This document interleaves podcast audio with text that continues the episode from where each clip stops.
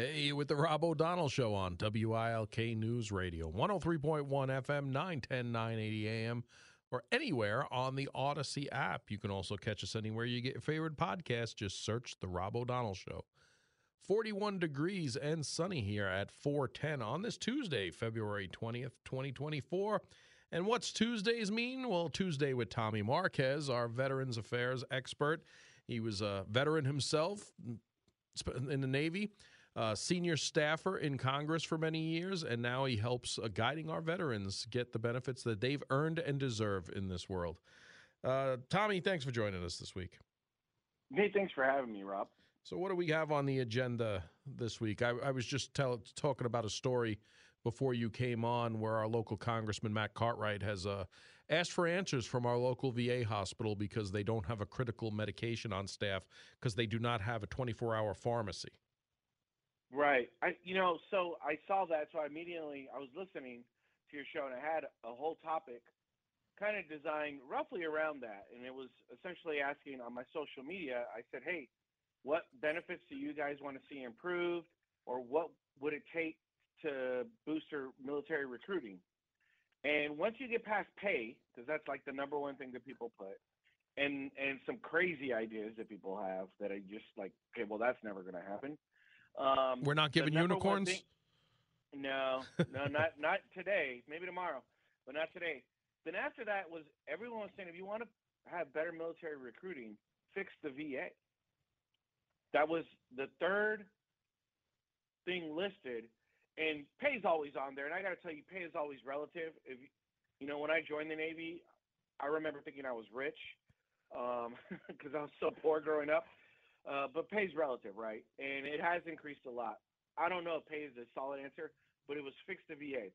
So I read that story.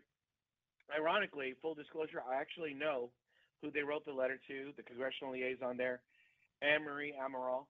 Um, dealt with her, I mean, literally a thousand times or more when I was working in Congress.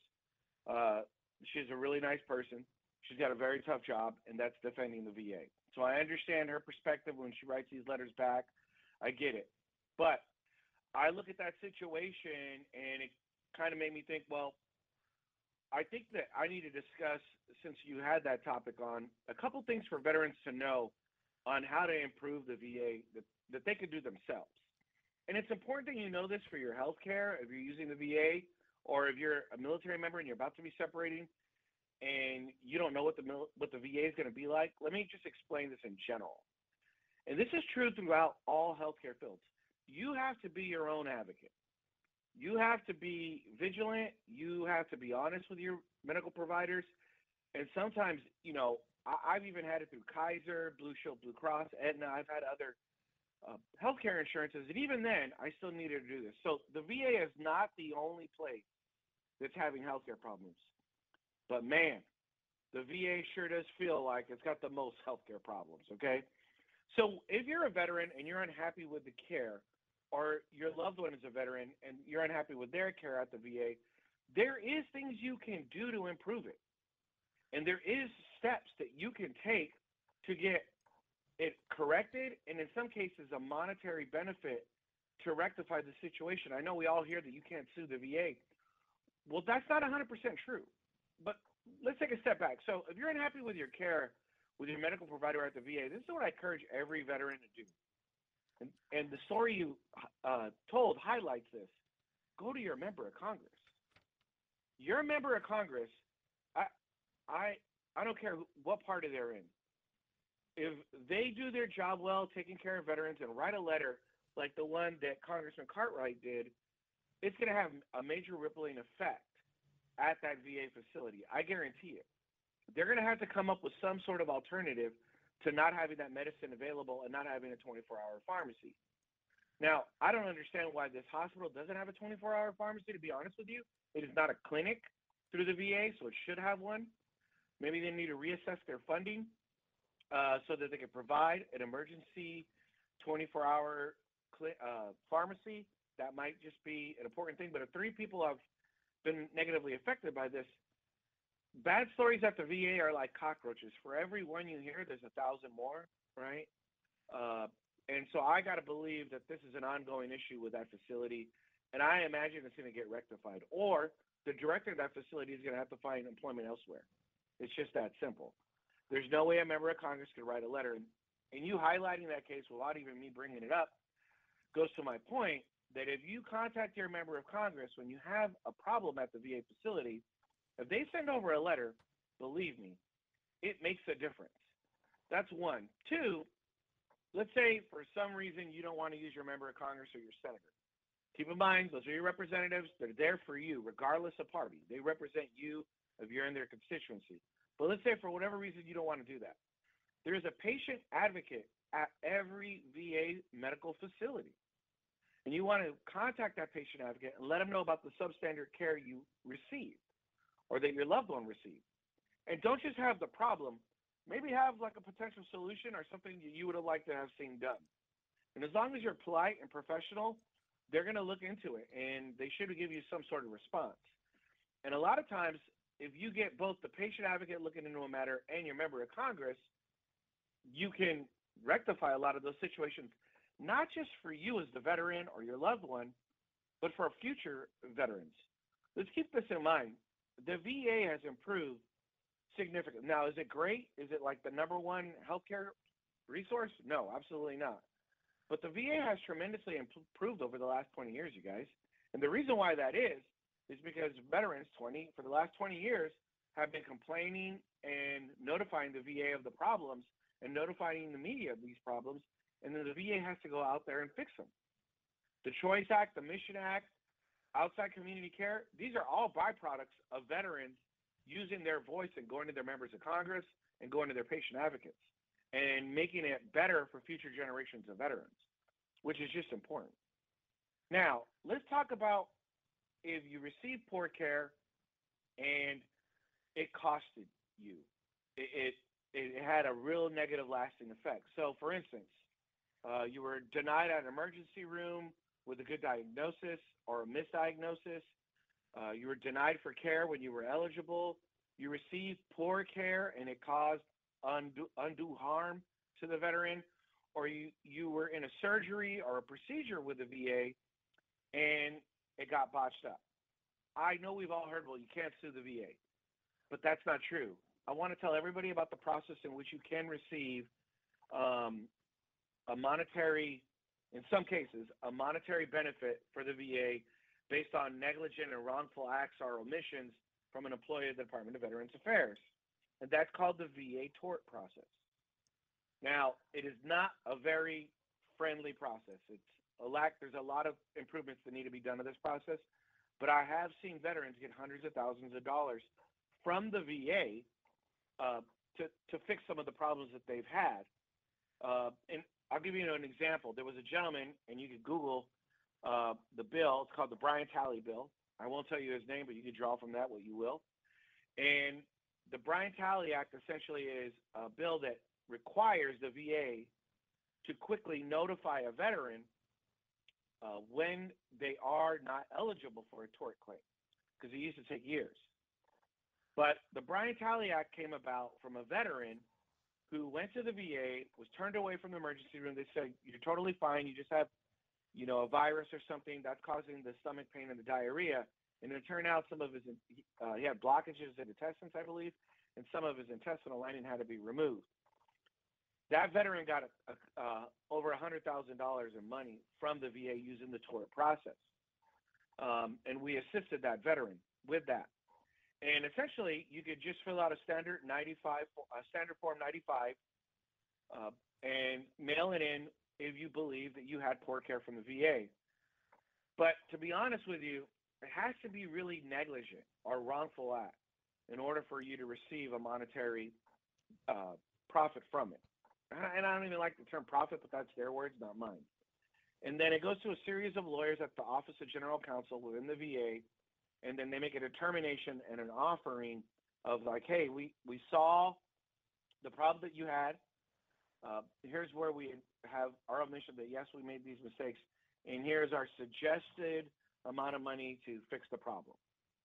Now, in order to go to that tort process, keep in mind it has to be from an actual Veterans Affairs employee, and it has to occur at a Veterans Affairs hospital or clinic.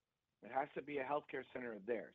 You can't go to the outside care uh, and, and then try to sue using the tort process. In that scenario, you go through your local state uh, board for handling of uh, medical health insurance, and they will go ahead and work with you at the state level. So if you were issued that care and it was sent outside into the public, you have to go through your state. And if it's at a VA facility, you can use the VA tort process. Now, I know that's a lot to ingest. Um, you know, there's probably a lot of veterans who've got examples of poor care that they've received and they want more information on this. So let me tell you, as I always do, you can find this information on my social media. My handle's at Tommy Marquez Consulting, and it's on TikTok, Facebook, and Instagram. Uh, I cover tort claims. I cover VA healthcare. I cover how to find your member of Congress. And beyond the money and all those other things for the tort process and if you're eligible or not, the real thing is this. As veterans, we owe it to each other to try to improve the system for future generations of veterans. And just being upset and complaining at your local post or legion and just railing about the VA and never doing anything about it, not contacting your member of Congress, not contacting your patient advocate, that really doesn't change and improve the VA. It might make you feel better at the end of the night, but it's not going to actually change things. If you want real change, I'm telling you, use your member of Congress, use your patient advocate. And in cases where it has caused you severe harm, then by all means, see if you're eligible for a VA tort claim. But don't just sit there, complain about it to people, and not go to your member of Congress and your patient advocate. That's the key to making the VA better for all of us. Yeah, no doubt. Um, and, and like you said, you know, it's it was veterans' job when they were active duty to clear the beach, to take that lead, to take point, to do things. And it's no different when it comes to the VA. When when you brought that up, you know that that's what what came to my mind immediately. You know, blaze that path so it's easier for those behind you to to navigate that system, to get a better system. And I know that the VA seems like this overwhelming problem. And I remember at times being overwhelmed in my office and consumed, probably at a very unhealthy level, with trying to fix the VA. And I remember a staffer telling me, like, what's your deal, Tommy? Do you think you could just like totally fix the VA yourself? There's too many people to help. You can't get caught up in it. And I remember telling him, I understand that. But with each case, I'm just trying to help one person, and then the next person, and the next person, and the next person. And if I continuously do that, I'm never going to, you know, probably fix the entire VA, and I'm not going to change the world but I've changed the world for that one veteran. And that's what we could all do by using your patient advocate and using your member of Congress to hold the VA responsible for the level and quality of care that they should be providing to our nation's veterans. Absolutely. Absolutely, yeah. and uh, that, that's how we get it done. So I'm glad, uh, like like I said, I, I, I, acknowledged Representative Cartwright for getting involved with yeah, it. Yeah, shout hopefully, out to him, big time. Yeah, hopefully we Great get letter. Senator Bob Casey on board with this as well uh, because you know he's from this area as well. So you know why should it just be one member of Congress? And the it, it, looks like the VA themselves is saying there hasn't been a problem, but the whistleblower is saying I'm sorry, there's been three. So there's some discrepancy there that needs to be looked at. Well, in the VA's mind, no one's been fired, so there is no problem. Yeah. But again, no, no, I'm being dead serious. That is that is not uh, a joke. Uh, that is their mentality. And, and there wasn't a problem if no one got fired. I, I've seen so many cases like this with the VA. Um, and again, shout out to Congressman Cartwright. And I hope that his office reaches out to other members in the area because I assume that there's multiple members of Congress. Uh, their districts are being affected by this. Uh, I don't know the area well, and I'm looking forward to actually going up there and seeing the area with you, Rob, so I can learn more about it. But there needs to be changes in at every VA facility. I guarantee it. And if you're not contacting your member, if you're not contacting uh, your patient advocate, it's just going to continuously be a problem because they don't care about the individual. It's just sad, but they don't care about the problem and the individual and the veteran there if they don't complain. They only are going to fix it if it affects them, if people are getting fired, if people are being held accountable. Only then will you see changes happen. Well, great advice as always. So at Tommy Marquez Consulting, always follow him. I share what you share. So uh, Tommy, thanks for joining us again this week. Thank you, Rob. Have a great night. Thank you. It's uh, 425 here at WILK. Guess it's just time for weather. Storm Tracker 16 forecast from the meteorologist over there, Channel 16. Today, mostly sunny, high 42. Tonight, clear and cold, low 22. Wednesday, a mix of clouds and sun, high 44. It's currently 40 degrees and sunny here at 425. Time for Yes, traffic. I was just listening to Tommy talk and I got lost. I just got was interested in what he had to say. Um, it looks like we have an accident on the Cross Valley Expressway, but right at the exit to Luzerne, heading northbound. So exit six, Luzerne, right there at the exit. You might want to be aware of that as you're heading out today. Other than that, there are no major backups on 81, 80, 84, 380, or 476. The PA Turnpike, they all seem to be problem free. And we do have a little bit of bumper to bumper traffic heading up the Hill Road 6 and 11 in Clarks Summit and on Cedar Avenue in Scranton. Whenever you see a traffic problem, call our jam line 570 883 7269 from the WILK Traffic Center. Nikki Stone with this Penn Teledata Internet Traffic Update. Welcome back to the Rob O'Donnell Show on WILK News Radio. You can call or text at 570-883-0098. Let's go to the phones. We have uh, Charlie from Wilkes-Barre on the VA. Charlie. Yes, Rob. Uh, oh, maybe this is maybe as far back as about 15 years ago. Uh, a distant relation of mine was number two man in the VA, and we were talking management. Uh, and uh, I said to Rob, um, "So, what's your what's your biggest challenge or dilemma or problem with managing VA at your level?" And he says, "That's easy." I says, "What's that?" He says, "I can only fire five people." and I was astounded. And I wonder if that organization structure and sign off authority is still the same today as it was 15 years ago. And my guts are telling me it's probably still the same. And, and his position was at the national level or at a local level? Yeah, yeah, Washington. Okay. Uh, well, that uh, seems strange, but uh, you know, Tommy was a congressional liaison that deal, dealt with the VA, and he seemed pretty adamant that, uh, that you know they can get fired when something like this happens if it doesn't, if action's not taken. But the the fear that that is uh, very much reality doesn't seem to be there as much as it should, to to say it lightly. Yeah, it's just uh, if it's if it's still true, it's kind of scary. Yeah, uh, no, no doubt. Did he did he explain why he only had the, the power for five, and No, wh- he where that number came uh, from? Or we, we, we were about to go to a wedding. yeah, Bad timing on my part. yeah. I mean, hopefully he was just saying that in jest to kind of make light of No, the he was- situation. he, was, he was yeah, he was deadly serious. He said that's that's his only real frustration. I went, wow, okay, and this was about 15 years ago, huh? yeah.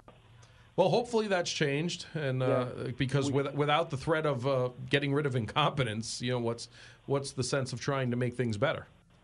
Well, the problem with the biggest government, from I look at it from a management consulting standpoint, is is uh, unless you have good mentors, you're going nowhere as an organization.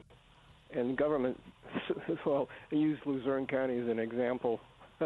you know, without without uh, competent leadership that that provides mentorship to the people underneath, you know, nothing gets better. No Uh, such thing as unfortunately, Luzerne County doesn't have a, a, a, a patent on that. It seems to be more widespread and, and more common than not. Charlie, I appreciate your input on this. Have a good one. You too. Thank you. It's uh, 432 here at WILK. Time for the news with Nancy Kamen and for Paul Michaels. Welcome back to the Rob O'Donnell Show on WILK News Radio on this Tuesday, February 20th, 2024. It's the point of the show where we honor our heroes across America who made the ultimate sacrifice. 72 police officers made the ultimate sacrifice on this day, three of which were from here in Pennsylvania. I'm going to start off with Patrolman Stephen Michael German. Kane Borough Police Department in 1999 was shot and killed after making a traffic stop of a car that was speeding and tailgating in a small mountain community. As Patrolman German was talking To the drunk 18 year old driver of the car, he was shot once in the chest and fell to the ground. He was able to return fire, seriously wounding the suspect. The suspect was convicted of third degree murder and sentenced to 22 to 47 years in prison. Ironically, Patrolman German was the DARE instructor for his community and had been with the Kane Police Department for 22 years. Police Officer John F. McEntee Jr., Philadelphia Police Department in 1971, was shot and killed while he was sitting in his patrol car at the corner of Woodstock Street and Norris Street. He and other officers had responded to an unfounded radio call. Two youths, 15 and 18, walked up behind his car as he was writing a report. The 15 year old pulled a pistol and shot him twice in the back of the head. Both were apprehended and charged with murder. When asked, Why did you shoot him? the killer replied, I just wanted to. Witnesses stated he told them I wanted to kill a cop. Policeman William Henry Miles, Philadelphia Police Department in 1923. Policeman William Miles was beat to death while attempting to arrest four men. His body was found at the bottom of a set of 84 stairs that led from Dawson Street to Ridge Avenue. Investigators believe he caught four men who were burglarizing a nearby mill, and they beat him with a blunt instrument, causing him to suffer fatal head injuries. Served with the Philadelphia Police Department for 12 years. That's our three from our area here in Pennsylvania. Let me go to the phones. We have uh, Joe from Berwick on PA, the PA prison systems. Joe. Uh, hello, Rob. Thanks for having me on. So I'm I'm calling you because I'm covering something. It's it's a lot like what you're covering with this uh, whole thing with Kansas City and and what what they've done to law enforcement. So over the weekend, I'm reading this article being put out by Penn Live, how the, these uh, they're all upset uh, about the Pennsylvania prison uh, mail system because in in response to drugs getting into the uh, prison, they went to a system where they send your mail to a place in Florida, and your mail gets scanned, and you get a copy of what was sent to you uh, not the actual original, and that's because. Uh, and and this is where you know I come in because I saw this firsthand. I was working at the time.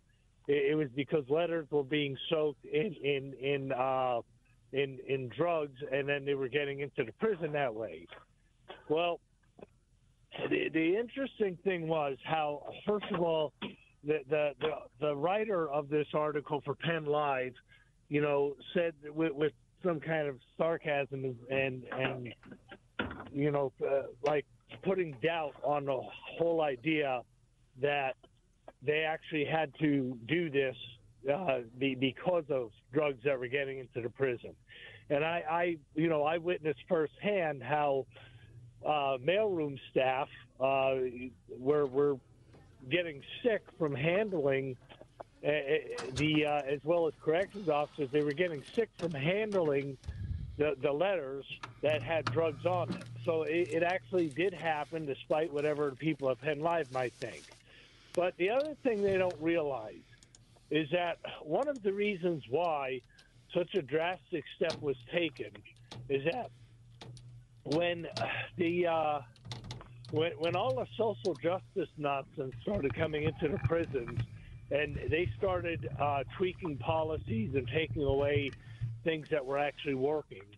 The inmates knew it was open season, just like they do out on the street. They knew they could get do what they want and get away with it, and the consequences were minimal. So all the things that were effectively being done um, were being uh, taken away by people who insisted uh, we don't need to do this; it doesn't really work anyway. And then the problem got so bad that they had that they they wouldn't go back to doing what they were doing, of course, because they don't you know they don't want to they don't want to admit that actually worked, and that's why they resorted to the more extreme uh, uh, idea of keeping mail out of the hands of inmates and only giving them a copy of their letters. So that's actually why it came about. It came about because of uh, you know, the people who took away the things that were effective and, and instead of dealing with individuals, in other words, go after the inmates who are bringing the drugs in, go after the people and hold accountable the people who are helping the inmate get the drugs in. They they they they instead stop all of that and decide their policy that they have to have a policy to punish everyone. And now this is the result, and that's what you don't get from the Penn Live story. And and it just reminded me because again I saw this, and it's the same as you. You saw how these authorities and the, and the power of law enforcement was gutted by people who claimed uh, it wasn't, you know, it, it was unnecessary, it was and whatnot. And then the result comes about, and they don't like the result, and they complain about the result. Yeah, it's always the people with the big idea book that's never done it, Joe. Yeah, I got to leave it there. I appreciate your call today. I go up against traffic and weather. Thank you.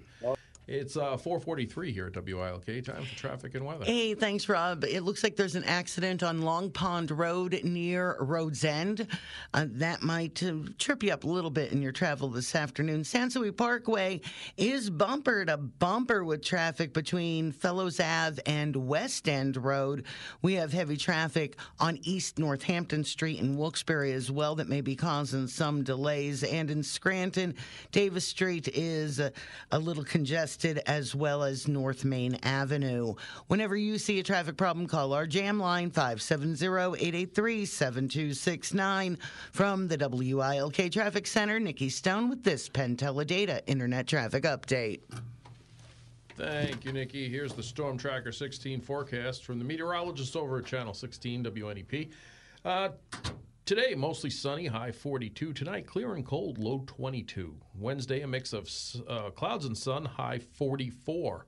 It's currently 40 degrees and sunny now at 444 at your official weather station, WILK.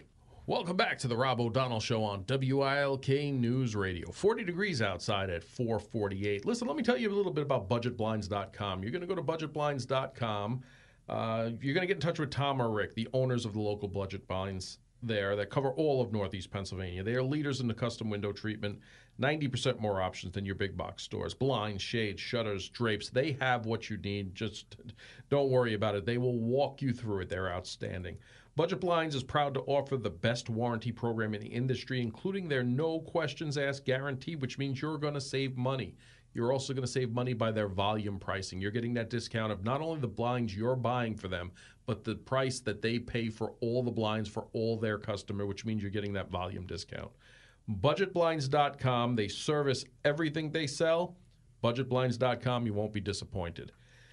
Um, we were talking a little bit about the shooting, and there was the additional arrest, and I got some text messages in regards to that. There are now a total of four arrests in the shooting in Kansas City. You had the two juveniles that were taken into custody that day. They're being held for firearms charges. And now you have two adults, Dominic Miller and Lyndell Mays. Each face second charges of second degree murder, two counts of armed criminal action, and unlawful use of a weapon, as per the Jackson County prosecutor Jean Peters Baker. Um, it appears that Lyndell Mays was in a verbal argument at the parade with someone he had no prior history with. Baker said to news conference. The uh, argument very quickly escalated to Mays pulling out his handgun. So you had Lyndell Mays gets into an argument with people he don't know. He doesn't know. He immediately, very quickly, they're saying I shouldn't say immediately, very quickly pulls out a handgun and almost immediately others pulled out their firearms, including Dominic Miller, the other adult who has been arrested here, and the shooting begins. They have they were both wounded in the shooting. That's why they're in custody. That's why they are in the hospital. Um, as they say, both men are in the hospital for injuries sustained in the shooting, and both are being held on one million dollar bond. The two juvenile suspects were taken into custody last week on gun related charges and resisting arrest. Um, and they say that we seek to hold every shooter accountable for their actions here. Now, they immediately get into this. Now, first of all, the two juveniles with their firearms, two juveniles shouldn't have firearms to begin with, or whatsoever. They're breaking the law. They're not saying the status of the gun ownership here. Now, if you look at what they've been charged with two counts of armed criminal action and unlawful use of a weapon, you know, were they legally in possession of firearms?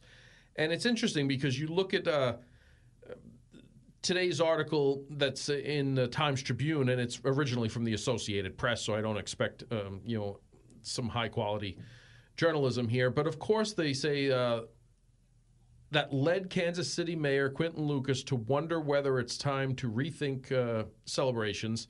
Uh, here, here's here's the place where I'm looking to go, and this is from the Associated Press, and it was just posted by the Times Tribune. The Kansas City shooting occurred in a state with few gun regulations and a city that has struggled with gun violence. A state with few gun regulations. Well, I can tell you right now, it's illegal for juveniles to have firearms and shoot people in public. It's illegal for people to pull out guns during a verbal argument and start shooting each other, wounding and killing everyone around them. Uh, one woman around them and wounding a bunch of other people around them. So they throw that in there, and obviously you, you haven't heard much of, of this story. It kind of went away because it's gang violence. It's it's everyday violence in Kansas City. Uh, you know, I'll talk to another story which makes me makes me even get into this today. You know, Waffle House shooting in Indianapolis leaves one dead and five injured. Police say. Officers responded to a report of a shooting in the restaurant. Police found five victims with gunshot wounds were transported to the hospital, including a woman who was in critical condition and died at the hospital. The wounded victim included a woman and three men who were all listed in stable condition. The six man traveled separately to the hospital with a gunshot wound from the shooting and was listed in critical condition. Investigators believe an altercation between two groups of people at that restaurant escalated to gunfire. It was not immediately clear if any other victims fired shots. No arrests were immediately made after the shooting as police are continuing their investigation. Did you hear about this shooting at the, you know, five shot, one killed in uh, Indianapolis? I understand it's Indianapolis, but it, that would be a mass shooting, right? And doesn't it sound eerily familiar to what I just read to you about Kansas City? You know, a verbal argument where all of a sudden escalated very quickly into someone pulling a firearm and shooting each other.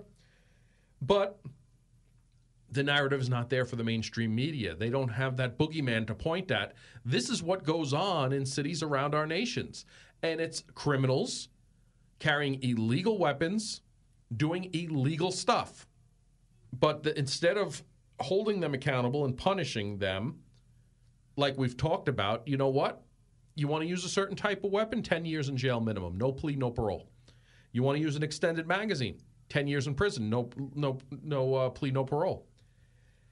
The message will go out very quickly not to use or carry these types of firearms anymore.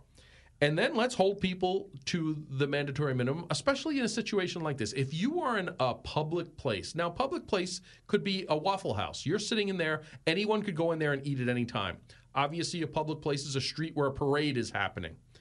Um, and you open fire indiscriminately with illegal weapons, 20 years in jail. That's it. It'll stop the crime. Hold criminals accountable and it stops the crime. It's a proven method. It truly is. And if it doesn't stop them, they're in jail anyway, so they can't hurt anybody else. That's the way you deal with it. You stop making this boogeyman for your political agendas rather than preventing and punishing crime. That's the, the, the goal, right? But no, their goal is a political agenda. Let's demonize weapons. Let's demonize a certain race. Let's demonize, you know, whoever we can demonize here to get political points to score our fundraising for that month. But crimes like this at a Waffle House in Indianapolis, or the crime going away of a shooting after a parade with 23 people injured, one being killed, and you know the shooting of a church for Joel Osteen, you know that's just that just goes away because that's just you know that that just gets in the way. So we don't talk about that stuff much. It's uh, 4:55 here at WILK. We'll be back. Welcome back to the Rob O'Donnell Show on WILK News Radio. 40 degrees here on this Tuesday, February 20th at uh, 4:58. If you uh, happen to watch Court TV, I'll be on Court TV tomorrow morning at 8:15 to 8:30. I believe it's about a 15-minute segment on a law enforcement panel on Court TV. So if you, you, get Court TV, if you watch it on your cable channel, you can get it, subscribe it wherever you get it. Um, I'll be on tomorrow morning. Just put that on the on the break here. Was texted by their producer asking me if I'd come on tomorrow and uh, give my perspective. So if you're a fan of Court TV, tomorrow at 8:15 in the morning, I'll be on. Um, well, the Trump campaign has outraised the Biden campaign in Pennsylvania. Donald Trump has raised the most money from Pennsylvania state of all presidential candidates with 2.14 million raised since the start of the campaign cycle. Trump raised 502,595 in the fourth quarter of 2023. Joe Biden, Biden has raised the next most from Pennsylvania with 1.5 million since the start of the campaign season and outraised him in the fourth quarter. We'll give him that 943,000 in the fourth quarter. 23 notable presidential candidates includes those who were propped out dropped out of the race raised a total of 6 million from Pennsylvania donors between uh, January 1st, 2023 and December 31st, 2023. So it looks like that uh, Donald Trump has outraised Joe Biden in total by about half a million dollars, but Joe Biden did almost double Donald Trump's in the fourth quarter of 2023. So that's your news about uh, fundraising in Pennsylvania. And uh, we'll let you know how some others did later on. It's coming up on the five o'clock hour here at WILK. And maybe since Jake's all calmed down, now we talk a little bit about uh, Daytona.